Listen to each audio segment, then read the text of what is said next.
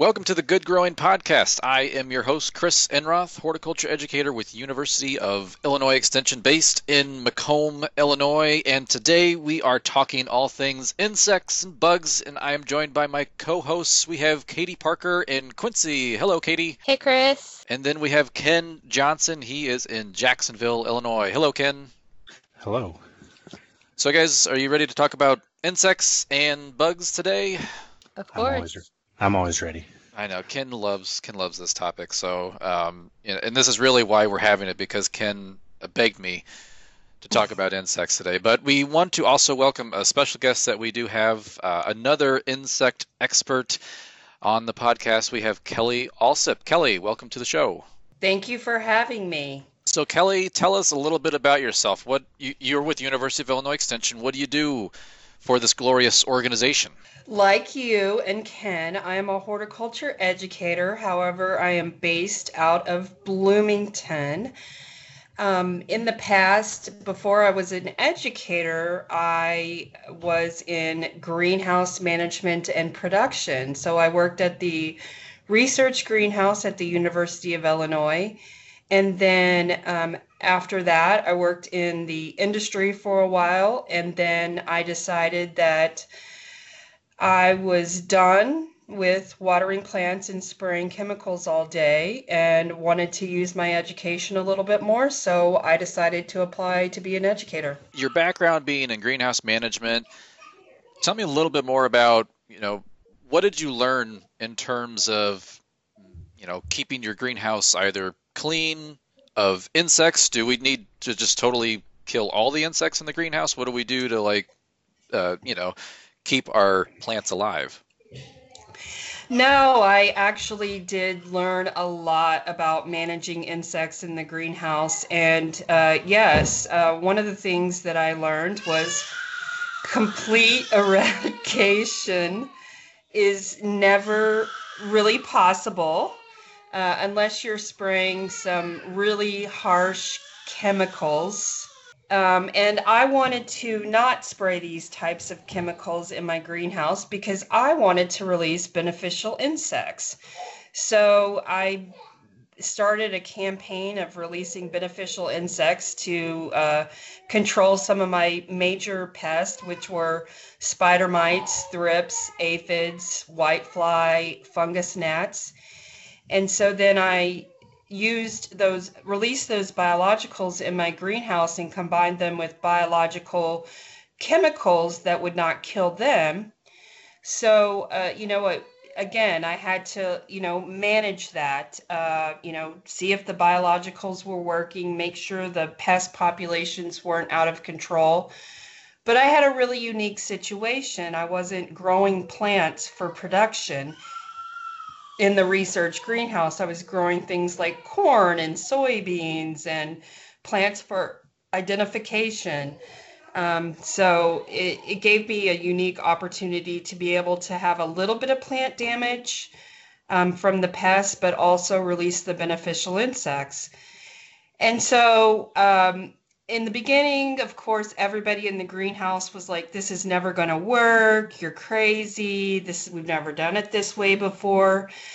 But it actually worked out really well, um, managing those pests with those beneficial insects. I sprayed much less, m- less of time, so I was using more of those biological chemicals. I, so much less phytotoxicity, which means, you know, when you spray you know, a soybean plant every week, eventually that soybean plant is going to be like, ah, and look ugly and not set as many seed pods and the leaves are falling off. So, it, and then um, it also enabled me to allow the researchers to get into their rooms um, more readily because before, if I would have sprayed a harsh chemical, I had to keep them out of the room for 12 to 24 hours. But now, releasing beneficial insects and spraying biological chemicals, it was more like I, I only limited them from their projects for four hours. So it was so much fun. I mean, I definitely was very nerdy during that time, and it created a love of insects for me, really understanding them. And so when I transitioned to this job, I mean, I'm not managing a greenhouse anymore, but I had to then decide how I was going to teach people about beneficial insects in their garden and pollinators. And so I'm not really an entomologist expert, I'm just an entomology enthusiast which is why um, Ken and I are like BFFs in the uh, Hort team because we both are, you know, when it comes to projects on pollinators and beneficial insects, we both really enjoy that. I mean, I would say with your powers combined, you are like Captain Insect, though, you know. So you guys, uh, I turn to Kelly and Ken with a lot of my insect questions that come into the extension office. I turn to Ken when I can't answer the questions. well, sometimes I have answers. Ken always has great answers. He just says it's a good bug, just let it live, even yes. if it's gonna like bite you. He loves I mean, them. sometimes that's the answer. I think a lot of people look at a bug and they think, or an insect, and they think, bad, gotta kill it, gotta kill it. And I think we really need to step back and think, you know, we may have a bad pest population, but we probably have beneficial insects already working in the garden for us. And if we could just learn to identify them, then maybe we wouldn't have to spray chemicals at all. And those beneficial insects would keep the bad insects in check. I get there are certain pest populations that's not going to work that way. You know, for instance, maybe squash bugs or Japanese beetles but if you have aphids in the garden, you don't have to worry about spraying them. Those beneficial insects will come and eat those babies up. They're big, dumb, don't move very fast, and full of sugar. So insects love them. I always thought of aphids as like the chickens of the insect world. Everything wants to eat an aphid. I would agree. I don't think I've ever walked up to an aphid population in a garden and not seen some sort of beneficial insect eating them. So that kind of ties into the questions that we we solicited online. We went to Facebook, Instagram, to our social medias to ask folks that uh, do follow our pages, uh, friends of ours, to send in their insect questions. And you know what, Kelly? A lot of the questions are, hey, what's this bug? How do I kill it? It's like, you don't even know what it is. So let's identify it first. So um, let's dive into some of our questions. But we do have a follow up from last week. Uh, last week we were talking about vegetable gardening, so we did have one question that came in after we did the podcast, and this comes from Sandy in Knox County. She is asking about Brussels sprouts. She says that they never get very big in her garden. What can she do to get bigger Brussels sprouts? Uh, Katie, what do you think about this one? Yeah, so um, I think it's important to know Brussels sprouts. So they do favor cooler temperatures. Um, so a lot of times here in the Midwest, we do get some warm temperatures during the summer. Um, so something, if that's causing you to have um, the smaller Brussels sprouts, a possibility is planting later for fall production. Um, planting during a time when it's going to experience less than 70 degrees Fahrenheit for daytime temperatures. Uh, another consideration is Brussels sprouts like water. So uh, something else you could do is monitor your plants uh, and make sure that they don't experience drought. Uh, typically, you can water them anywhere from one to two inches uh, per week. And then something, if you're not currently doing it, um, this might benefit you the most. So about three weeks before harvest, you can top the plant. And what that is, is you, you cut up cut off the upper one to two inches of the plant. Um, and this is the growing point of the plant. So by removing the growing point, you're allowing the plant to now allocate resources to the actual growing Brussels sprouts, and that should allow for them to get bigger. Uh, so if I were to start anywhere, I would probably start with the topping the plant if that's not something you're currently doing uh, and see if that works. And then if that doesn't work, uh, maybe try planting later and irrigating or watering more often. Katie, how much of the plant do you top? You can remove anywhere from like the upper one to two inches. Um, you can look at your plant and see kind of where your your Brussels sprouts should be forming. And so just go a little above that last Brussels sprout and cut the plant off there. And you can just use uh, your pruning shears. Uh, if you have some heavy duty scissors, that would work as well. All right. Well, thank you, Katie. That was was great information. I love Brussels sprouts, and uh, I tried growing them last year, and it's exactly what you said happened. It was summer. It got hot, and they they did not develop very well, and they did not taste very good. The ones that we were able to pick. So we will so be I, trying the fall crop this year. Yeah, and I um typically like when Brussels sprouts experience a frost, that frost helps with flavor. So uh, planting later could benefit you in that aspect as well. Awesome. Thank you, Katie. Um, our next question actually comes from Ogle County, and I am really glad we have Kelly on the podcast today because even if you weren't here, I was going to reach out to you to help me answer this question. Uh, this is a high school greenhouse. They are seeing aphids, whiteflies, and gnats. How do they save their plants? Yes, thank you for this awesome question for me. I couldn't have picked out a better question. So, I did li- I did write down a few things that I think that they should do. Um, first of all, I would stop fertilizing because when you fertilize, you get um, that luscious new growth that aphids absolutely love. And um, so I would back off of the fertilizer for a little bit until you get the aphids knocked down. Another thing is fungus gnats are an indication of overwatering. So if you could back off of your watering a little bit, now I, I don't want you to let your plants um, experience drought or wilt, um, but um, let them dry down just a little bit more than you're doing now. Um, and really check them. You know, sometimes when I'm growing in a in a house, I'll grow in flats and they'll maybe the outer pots maybe need a shot of water, but the inner inner pots don't need water. So um, really work on um, watering only when dry. Um, another thing is yellow sticky cards are your friends. I would almost just completely put up, order a pack of yellow sticky cards and just pepper the greenhouse with them because what they'll do is they'll start trapping some of those fungus gnat adults and some of those whitefly adults. The next step would be to use Beauveria bassiana. It's a biological chemical and it could um, it, it's not going to work as well as some of the more har- the harsher chemicals, but it could provide some quick knockdown. Um, again, it might take a, a, you know a few days to start working, but it can provide a, a quick knockdown.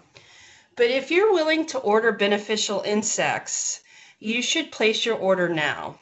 Um, they can really do a great job of taking care of some of these pests. And then if you after you release these beneficial insects, if you find you still have a pest population that might be damaging to the plant, you can then do another spray of Beauveria bassiana and not kill them all off. Um, aphid, paras- aphid parasitoids, they're a parasitic wasp that lay their eggs in um, the bodies of aphids. And then the aphid gets all papery. We call these an aphid mummy. Um, you might already have that happening if your if your vents and your um, your ridges, you open your ridge in the in the hottest part of the days, you might already have those aphid parasitoids in the greenhouse. So look at that aphid population. If they're brown and papery, you already have aphid parasitoids, but you can order those off the internet. They're very, very uh, reasonable in price and easy to release. Um, another thing that you can do is we also have parasitoids for whitefly. We have uh, two, they're called Encarsia and Eretmocerus. And the reason you want the combination is because we don't always know what kind of whitefly we have. If we have greenhouse whitefly or sweet potato whitefly, and then if we release those, we don't care because one, the Encarsia likes the greenhouse whitefly, the Eretmocerus likes the sweet potato whitefly. And what these parasitic wasps do is they lay their eggs in the larva of whitefly. And if you look underneath the leaf, you'll see these flat white, they don't even look like insects. And those are the larvae, and they're feeding off of your plants. And um, depending on what color that larva turns when it's parasitized, it can tell you which uh, wh- which fly, white fly you have, and which one's working the best. Um, and then for the fungus gnats in the greenhouse, I used to use um, nematodes so I would drench my soil with the nematodes, and though the nematodes would attack the fungus gnat larvae. Fungus gnats usually aren't a huge problem. Yes, they're a nuisance, but the fungus gnat larvae can eat roots and not necessarily important on a big, lush, hanging basket that already has a really good root system, but very important on young plants that are starting their roots. So, um, you know, the, the, the tip, another tip is when you're releasing parasitoids in a greenhouse, these little parasitic wasps, is you have what they need to lay their eggs, but you need to think about feeding those parasitic wasps too. And they need flowering plants. So in our greenhouse, if we had, um, you know, poinsettias that had a whitefly problem, we would add in uh, pots of sweet alyssum. That way we were feeding the adults. We have the larvae of the whitefly for them to lay their eggs in. And um, that helped us keep the population going. Because in a greenhouse situation, you kind of get sad when all the aphids are gone because when all the aphids are gone, so are all your aphid parasitoids. Um, so the aphid, the parasitoids usually come on a little card of already um, parasitized larvae, and you just hang them on your plants. The um, the nematode for the fungus gnats, you do a drench, um, and as soon as those plants dry up, those nematodes are either inside the fungus gnat larva or they're dead. But I used to use the um, uh, nematode drench for poinsettias all the time. It really helped me out um, managing them because when you have a plant that doesn't necessarily have a fully formed root system, then the plants tend to stay wetter, right? So um, that really helped me out a lot in the greenhouse. And one thing I would add, and Kelly kind of hinted at, is if you have a real high population um, kind of your beneficial insects aren't going to get those populations down fast of those pests. Um, so you may have to knock those pest populations down and then go in um, and release those beneficials. They're a little better at kind of um, kind of those low to maybe medium sized pest outbreaks. If you have real high, it's going to take them too long to be able to kind of catch up, and you're going to start seeing a lot of damage to your plants and stuff. Yeah, good point, Ken. Um, in the greenhouse, um, I did that all the time. If I was, I would um, order my my uh, beneficial insects, but if I had too high of a population, I'd go in there and I'd knock it down with, you know, for my spider mites, I'd knock them down with uh, an insecticidal soap first, or you know, for my Encarsia or my um, excuse me, for my whitefly or my aphids, I'd try to do the Beauveria first before actually releasing the beneficials. Um, so yeah, he's right. Uh, if I had too high of a population, they couldn't keep up. Uh, now, insecticidal soap can't be sprayed on a monocot like corn or grass.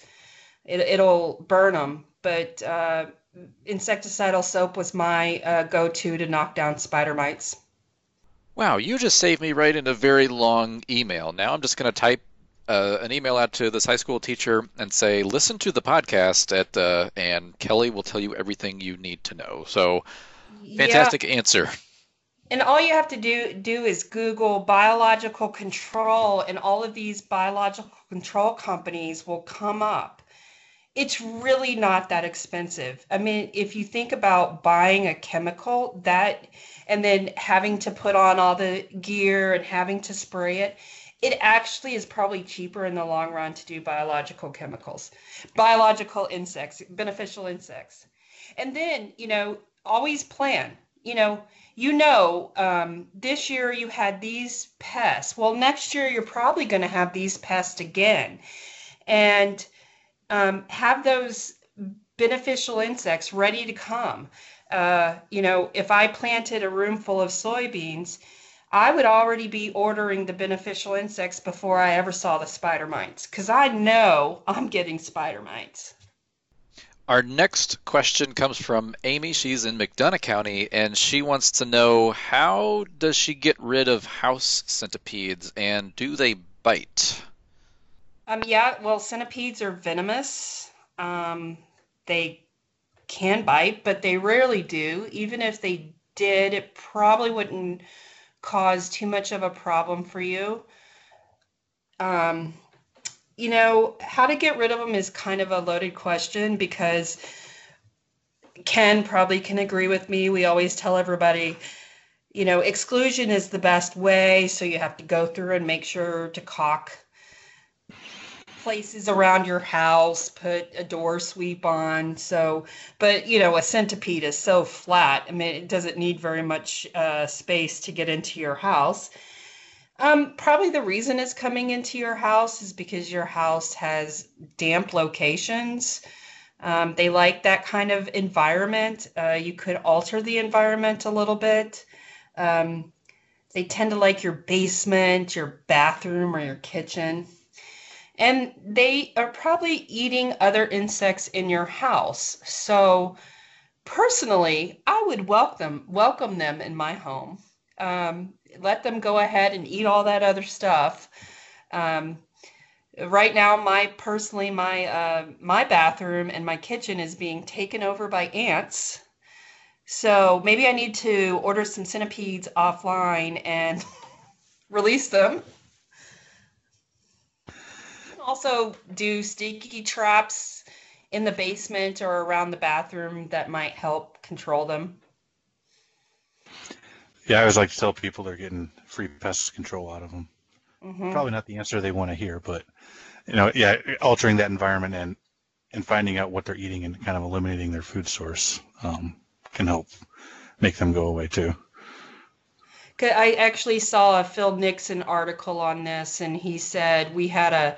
It was a, a few years back when you have a big population of um, you know, certain insects coming into the home that might cause a population of the centipedes in the house. And he was talking about uh, earwigs and, uh, you know, um, what are those crickets that everybody sends pictures of? Oh, the camel crickets. Yes. But if you don't want crickets or earwigs in your house, centipedes will take control, take care of them we get those in our house quite often, and I will just grab them in my hand and I'll just toss them outside. I don't kill them, and I've never been bitten by them.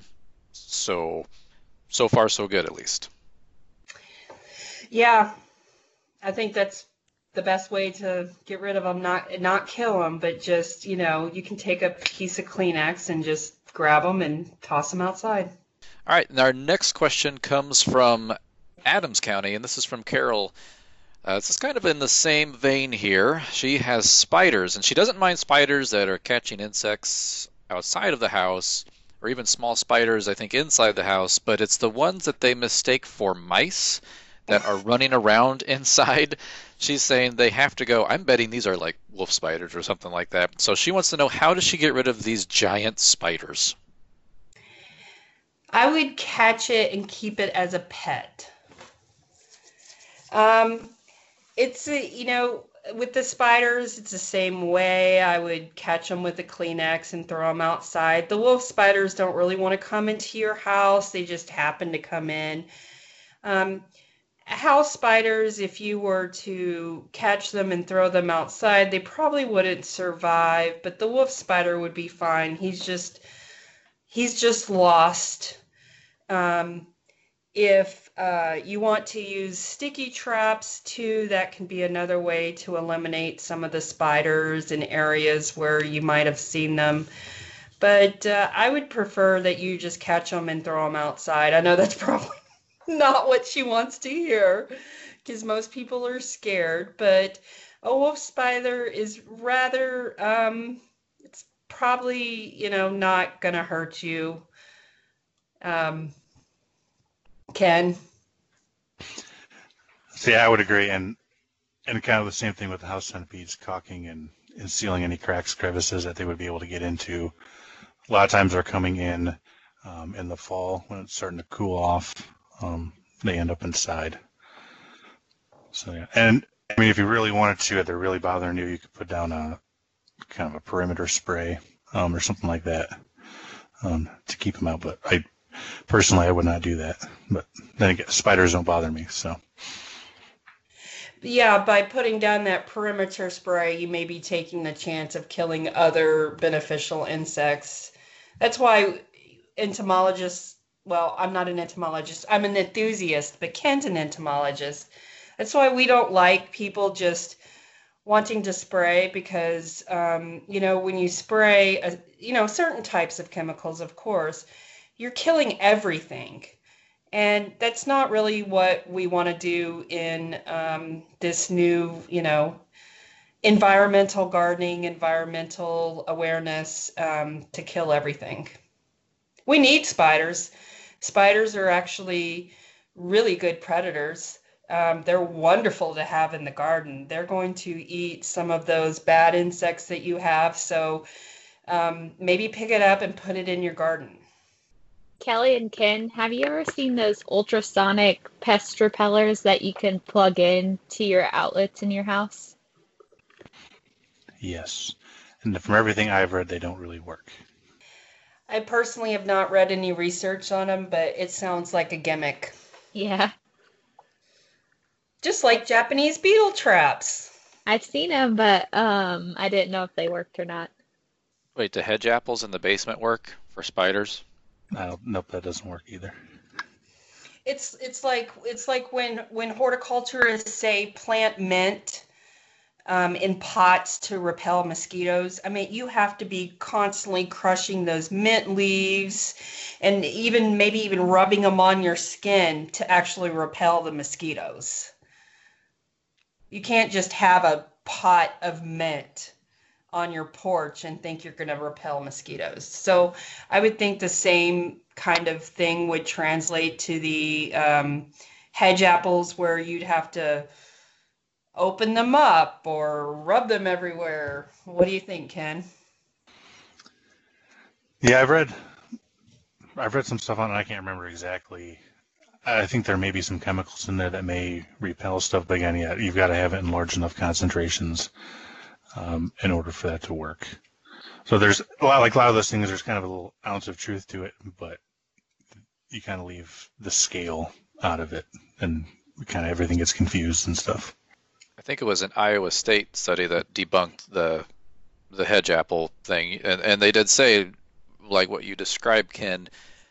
Yes, there are some repellent properties that can be found, but it's not not going to work on the scale of your basement or you know of a typical house that you might have.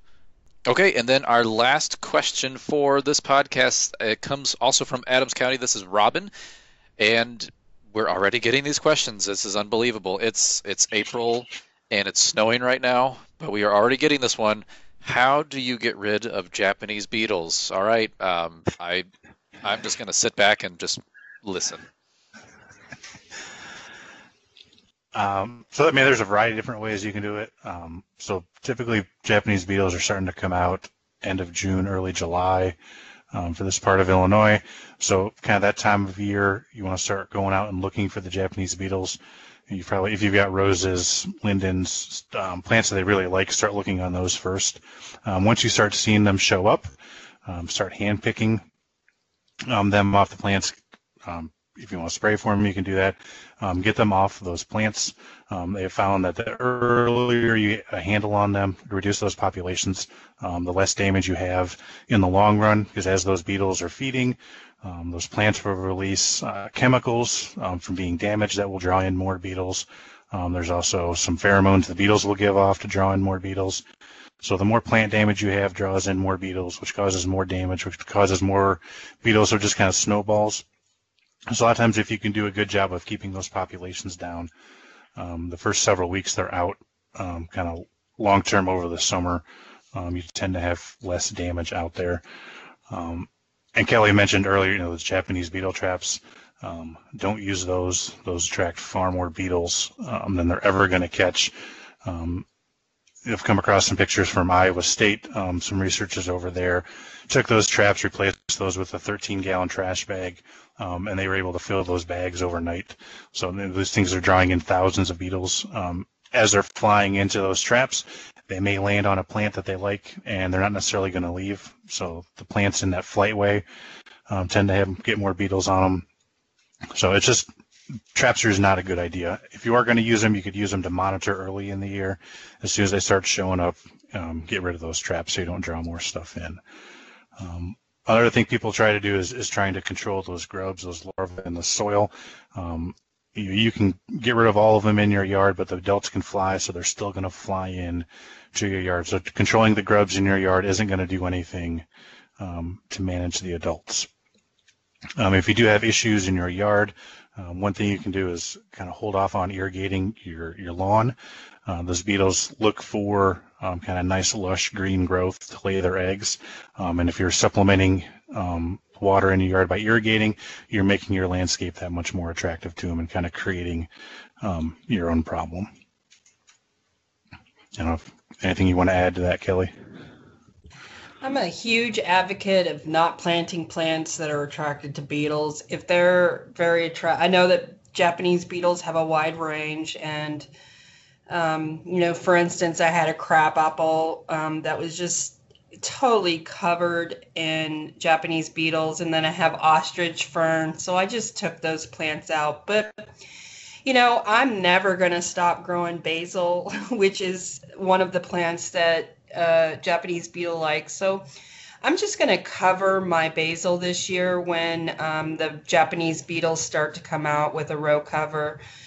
And, and I've done that with, you know, other pest um, outbreaks, for instance. Um, you know, I cover my eggplant with a row cover to prevent the flea beetles from getting them in the early parts of the season. So um, I know Ken loves exclusion too, but sometimes, you know, exclusion is the answer. Um, so I'm covering my basil this year. As soon as I see a Japanese beetle, I'm covering it. So, and on the uh, the unattractive plants kind of theme there, um, there is a, a paper out there. Um, it's titled "Relative Susceptibility of Woody Landscape Plants to Japanese Beetles." Um, that's by David Held, um, and that actually goes through um, a bunch of different um, woody plants out there and, and rates them as to how attractive they are to Japanese beetles. So if you're looking at, at putting in some plants into your landscape, um, and you, you can consistently have problems with Japanese beetles, um, that may be something to look at and try to find some plants um, that are a little less attractive to them. It even gets into stuff um, like crab apples. You know, typically there's one of those plants we get a lot of Japanese beetles on, but there are some um, different cultivars um, that are out there that are less attractive uh, to Japanese beetles than others. I know I tell master gardeners all the time to pull out their roses, and they're like, "What? No way!" And I'm like, well, then you're going to have to have a Japanese beetle management plan. And having a plan, you, that's the, that I think is key too. Um, always scouting, have a plan on what you're going to do once you see them.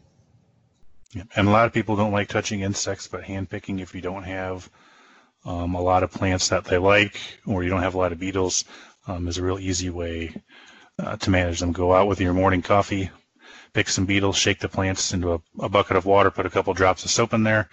Um, that soap's not going to kill them, but it's going to break that surface tension so the beetles sink. Um, and, you know, kind of do that do that early in the morning um, when they're still kind of sluggish. If you wait later in the day when you they're disturbed, they'll fly away. Um, but in the in the early morning when they're still sluggish, they'll just drop to the ground. Um, it's a pretty easy way uh, to get a handle on them. If you don't want to do it and you've got kids or grandkids, um, send them out to do it. Most kids like playing with bugs. At least mine do. Mine would probably try to eat them. Mine have eaten one. How'd they taste? That good. He spit it out. He's also eaten lady beetles. Um, let's see, uh, eats dog food sometimes. You know, it, and it, it, you know, we let him forage, so it's okay.